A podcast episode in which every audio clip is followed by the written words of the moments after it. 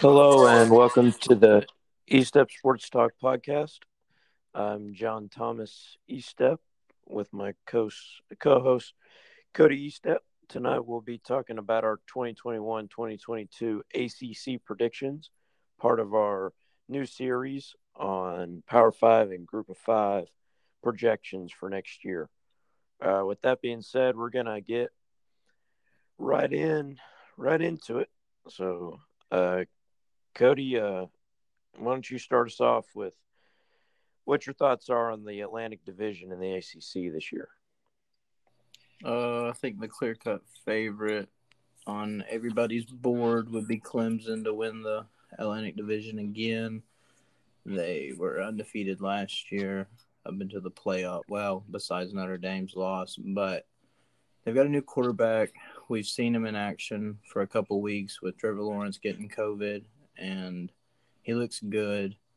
They've got a tough start to the season with Georgia, which could be a little nerve wracking for a not first time starter, but the first time he knows it's all on him. They're losing a couple assets on the defensive side, so it'll be kind of interesting. But they have the addition of Justin Ross coming back from his back injury. We'll see if he can come back to the form that he was two seasons ago. And so my projection is once again 12 and 0 or 11 and 1 with a close loss to Georgia to open up the year. But I think the ACC is still going to be theirs for the taking. I don't think anybody will slip them up. Right, and I mean, I think they'll. Uh, we'll get to it later, but I think they'll win the you know the ACC championship game. They'll obviously be playing in it. Um, some of the teams in the ACC are really on the come up, but uh, I don't think they're quite to the level of Clemson yet.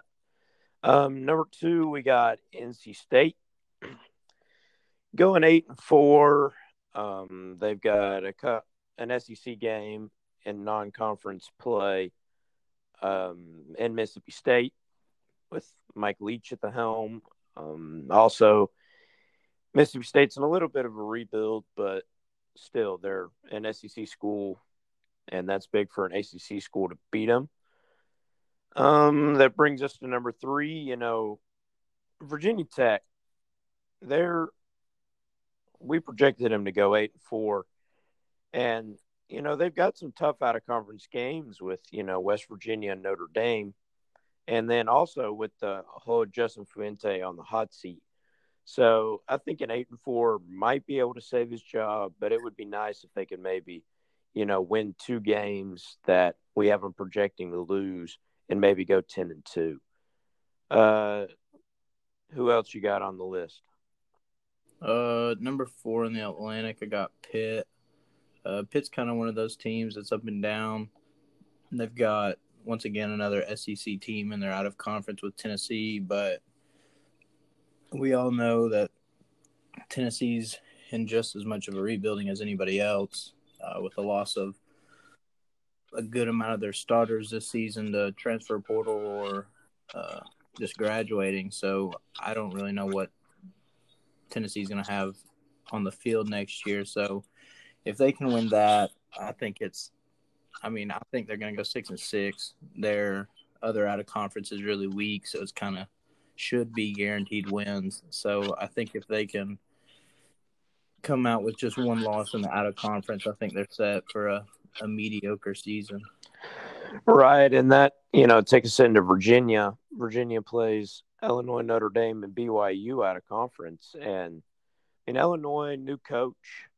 You know, obviously we talked about that in our first episode with Brent Bielema, but and then BYU loses a lot of players, but they're still going to be you know a national threat, which that really um, people say last year might have been a fluke, and it might have been to a point, but I think BYU will start winning some games every year. And it's kind of a weird coincidence because their previous coach, Bronco Mendenhall, is the coach at Virginia. So that will be, you know, an interesting, interesting matchup. We have them going five and seven, missing out on a bowl game, and his seat's going to get a little warmer. I mean, it's hard to win in Virginia, but I mean, you just gotta you gotta start recruiting. Everything goes around recruiting, and Virginia is struggled to bring in big recruits, and they've done a lot with a little amount. So um, that brings us to our next team, which is Georgia Tech. Georgia Tech, you know, they got Georgia and Notre Dame, uh, pretty big games. I mean, obviously, getting to restore that rivalry with Georgia next year will be good for them. Uh, they obviously sometimes can beat them, sometimes can't. Um, it's just always a pretty good game, and sometimes Georgia just kicks their teeth in. They're in the middle of a rebuild, coming off, you know, having a triple option team, you know, less than 36 months ago, and going in to a different spread offense, needing a quarterback. I mean, developing somebody, trying to find somebody in the transfer portal. So, um, and then so we got Duke there at the end. You know, going three and nine, easy out of conference, but not winning one in conference. Uh, I think David Cutcliffe is coming to the end. Um, I just think, you know, he'll he won't get fired at Duke. He's too well respected. I think he will retire, you know, here in the next couple of years. Um, so Cody, what are I mean, what's your end all thoughts on the on that side of the division? Uh, on that side of the division, I think there's me personally think there's only two players in this. I'm not going to say that NC State has a ch- like has a chance of winning out or whatever, but I think if Clemson overlooks them, they are a team that could shock the world and uh, give them a close game and maybe even beat them. I mean, we know Clemson had a close game with BC this past season, so it's definitely possible especially when you start off your season with Georgia, with Clemson, and then they think the rest of the road's pretty easy, except for maybe North Carolina. But I think NC State or maybe even Virginia Tech can give them a run. Right. Yeah, I mean, I, I really think that this side is a lot less congested than the other side. Uh, I think you would agree with that. That um, in the other side, you know, with North Carolina, Miami, Boston College, there's a lot of teams that could make some moves. Um, and in this side, there's just not. I just think Clemson's could win it with nine and three, but there's no way they go nine and three. They have the talent to go twelve and zero, and I think at worst, like you said, they'll go eleven and one. Um, so let's take a look at the other side of the ACC. Um, who you got winning the Coastal Division? Uh, I had it as a top up, toss up between North Carolina and Miami, but I went with North Carolina. I think they've got a chance to go ten and two this season. They play Notre Dame late in the season, which would be a tough game for them. But Mack Brown's really turned this program around, and they've got a lot of young talent. And I really think that them in the Miami game will be the decider in this side of the division. Well, right, and that brings us to you know Miami starting the season with Alabama. I mean, you're starting off. You would think you're starting off zero oh and one. I mean, obviously you can't look at it that way, but Miami's going into the year needing to win. They need to start winning. These eight, four, nine, and three, they're just they're good, but they're obviously not going to take them to the next level. So, I mean, I really think that they need a strong 10 and 2, maybe even 11 and 1 season to really take Manny Diaz to that next level before they start looking for another, you know, obviously a replacement because he obviously brings you in a really good area of, you know, bringing in recruits and getting people fired up. And that's part of it. But you got to win football games, you know. I mean, that's obviously what it boils down to. And then a team that started winning this year and doing some good stuff is Boston College. I mean, seven and five is a really good. I mean, I think seven and five is a pretty good look at their team. I think they could go eight and four, maybe even nine and three. I think Boston College is, you know, going to be here for the long haul. I think made a great hire last year. Um, Ohio State assistants have made a lot of places look really, really good. Um, so I really, I really think Boston College is, you know, on the rise. So, and then who you got after that? at eleven, I got Louisville, and uh, I've got them going seven and five. They play uh, UCF and Ole Miss and out of conference, and I really think if you go into UCF and Ole Miss and say you pull out both both of those with a win, it can define your season. I'm not saying finish first in your division, but I think they can uh, really make a, a dent in the two or three if you can get that confidence boost of beating a team, even though UCF is a smaller school, they've got that reputation, and then Ole Miss, they're an SEC school. It still means something, even though they're not the best of the SEC. It can still be a confidence boost for them. No, right, and I mean, like we were talking about, I mean, UCF hiring Gus Malzahn. I mean, they hired a guy who's beaten big teams and won big games, and that I don't think that'll stop now with UCF. I mean, Louisville, Louisville's not bad. I mean, Gus Satterfield has made. I mean, he made a big splash his first year coming in, turned them around, winning a lot of games, and then last year they just turn around and aren't very good. So you just got to look at it from top to bottom um, so, and then next you go to Wake Forest. I mean, Dave Clawson wins at Wake Forest. I mean, it's one of the toughest jobs. It's up there with Vanderbilt, places like that. You're not going to be able to recruit great. Tough school to get into academically, great across the board. And he's proven he can win. I mean, I think I've got him going six and six, you know, tough games at Army, at Clemson, at North Carolina. So, you know, the guys we picked to play in the championship game, plus a sneaky Army team, you know, triple option hurts everybody. Um, and then who you got? You got kind of a little bit of a surprise down there in the bottom of the coastal. Yeah, I've got Florida State uh, second to last in the division, going four and eight. I just, I've not seen anything to make me believe that Florida State's going to come back. At least not now. I mean, I like it when there's powerhouses in the division that are doing good like they used to be, but Florida State right now is just not turning the corner.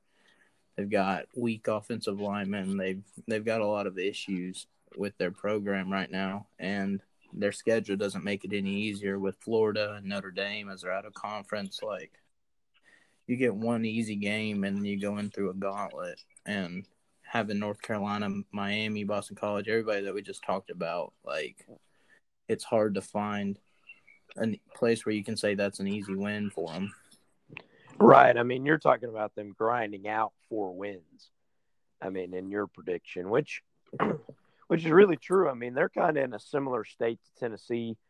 Their football program, they used to be a I mean, arguably a blue blood in college football. I mean, they have been in the past five years with, you know, Jameis Winston, and they, you know, won some games. And then when Jimbo decided to leave, it just decided to go to crap. and then, you know, we look at Syracuse, the bottom of the coastal. Syracuse used to be, you know, six and six, seven and five was a good year, and then Dino Babers was like, we're going to try and be better than that. And they haven't been able to be better than that here lately. You know, three and nine prediction. I think they lose to Liberty, you know, again. In Liberty beat them last year. Um, winning the other out of conferences games are, I mean, you have to. Because, I mean, you're not going to win a division game playing the way that they played last year. Um, and that brings us to our championship game, which you know would be between Clemson and North Carolina. I mean, who do you really, who are you thinking, Clemson or North Carolina? Um, and what do they have to do to win that game and get there? Uh, I think at the end of the day, I think both of us would say Clemson's probably going to take the championship, but I think for one, I think Justin Ross needs to be healthy. I need to see it. I mean, he had a back surgery. Like that's something really tough to come back from. Clemson loses their running back, their quarterback. You know, you've got a lot of weapons missing. I know they've got great recruiting classes, and I know they've got guys sitting and waiting, but I'm just gonna have to see how they play. And then for North Carolina, you've got a great run game. You got to slow the game down when you're playing a team like Clemson who can score in a heartbeat. You've got to just slow the game down. Just look at Ohio State how they ran the ball so much on them, it just took the breath out of them. I think that's the only way you can beat a team like that that's so powerful on both sides. And I know North Carolina has the weapons. They've got a young quarterback. Right. I mean, Sam Howell will be in the discussion for Heisman. They both will, both quarterbacks. Uh, DJ from Clemson and, you know, Howell from North Carolina. Excuse me. Um, you know, the ACC has been ran by Clemson. I mean, who do you think can dethrone Clemson is the big question. Do you think it's North Carolina or do you think it might be a Miami or Boston College? I think the best bet's North Carolina because you've got experienced players and you've also got a coach that's coached in the big games. Mack Brown's really proven that he can beat teams that I mean, honestly, not even given a chance to beat. Like you think back, Texas USC his first national championship. Everybody thought that USC was the greatest team to ever play college football, and they might be, but he found a way to win, and he's just got that experience under him. And I think he could be the guy that helps somebody get past Clemson. All right, and I mean the big key with Mack Brown is how long is he willing to coach? You know, being an older guy, I mean, and it's also the question of there's been rumors that if Dabo Swinney uh, was offered the Alabama job, he'd go back. I mean, there's a lot of factors. You know, he's got Brent Venables and Tony Elliott on his staff who theoretically could have any job in the country that came open. Um, I don't, I mean, this year is not the year for somebody to take them down. I think, like you said, you got to see how this new offense kind of pans out, how the defense gets better. They were a little bit younger across the board this year, lost a couple guys, but still younger across the board than they usually are. How can they improve based off of, you know, we watched them against Ohio State and they just got burnt every time. The ball, mm. they got deep throw after deep throw after deep throw. Justin Fields picked them apart. And Justin Fields is a good quarterback, but you got to think, you know, Sam Howell might be as good as Justin Fields. I mean, he is a very good quarterback, makes good decisions, you know, has all the talent. So, I mean, if they give opportunities to a guy like Sam Howell, you know, and like D'Eriq King at Miami, to give them chances to keep winning and winning, then they're gonna eventually catch up and take them over. So it's all about development, and you know Dabo's been really good about it. He's had a lot of a lot of really good players. Um, and what's your kind of your if you had to pick somebody outside of the top two in each division who might have a chance to get into that championship game, who would you pick? Uh, for the Atlantic, I would say Virginia Tech. I think out of not the top two. I think they're the most experienced. They're the most uh, well. They've got not an easy schedule, but it's a schedule that prepares them for a game that they would have to have against a team like Clemson or anything. So the Atlantic Division, I think Virginia Tech's your best bet, and then for the next division, I would go with Boston College over Louisville. I think their schedule's a little bit easier. I think they can handle it. They showed me a lot last year, and I think that'll carry over. Well, right, and like like you said, Boston College, they I think Ole Miss is better than Missouri. Um, I think you would agree that yeah. Ole Miss is a little bit better than Missouri. Definitely has a better offense. Definitely puts up a lot more points with Lane Kiffin at the helm. Um, you know, UCF, like we said, made a really good hire uh, I think Louisville will struggle a little bit keeping UCF contained. Um, if I had to pick, I would agree with you on Virginia Tech. And I'm going to kind of go out on a limb and say Wake Forest for the um, for the Coastal Division. Uh, Wake Forest always seems to be six and two every year. You know, they always get to that five and one, six and one, six and two route, and then get railed by Clemson. You know, just killed, ran over, steamrolled, and then they never get talked about again, and they go eight and four, and the, you know nobody ever talks about them. So um, I'm going to go with Wake Forest. I do think that it's obviously going to be down between North Carolina and Miami, and that the Atlantic division's not even close. I think Clemson's head over, you know, a head or two taller than the rest of the division.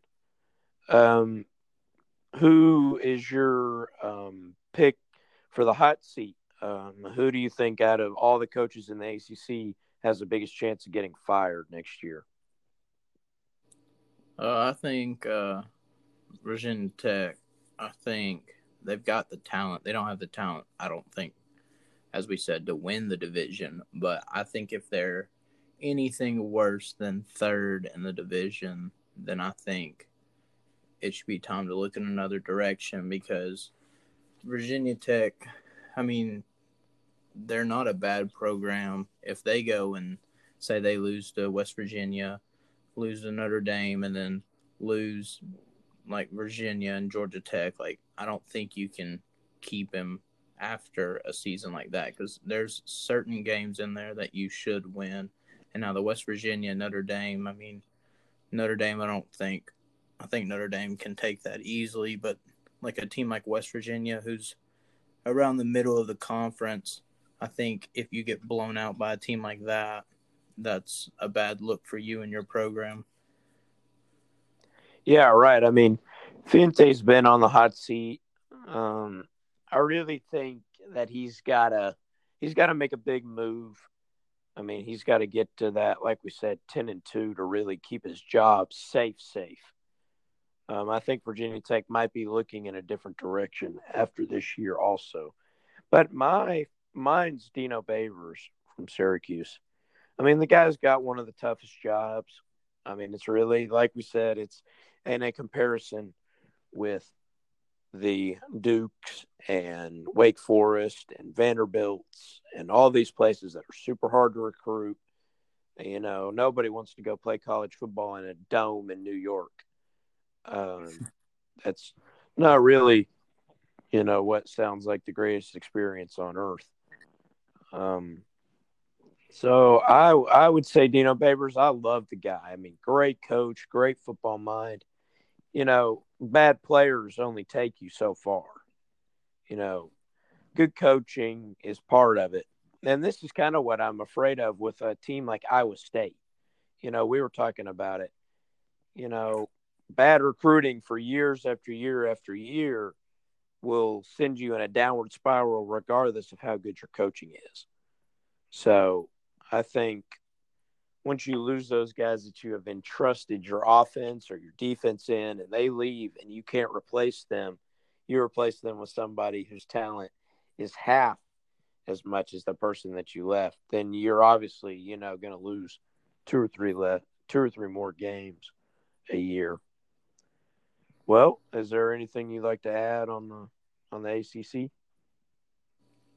I'd like to ask you out of the ACC, who do you think would be your top three Heisman candidates coming out of this conference?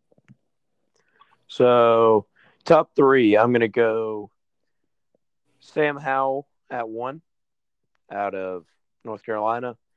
I'm going to go with DJ from Clemson as two, and I'm going to go D'Eriq King at three.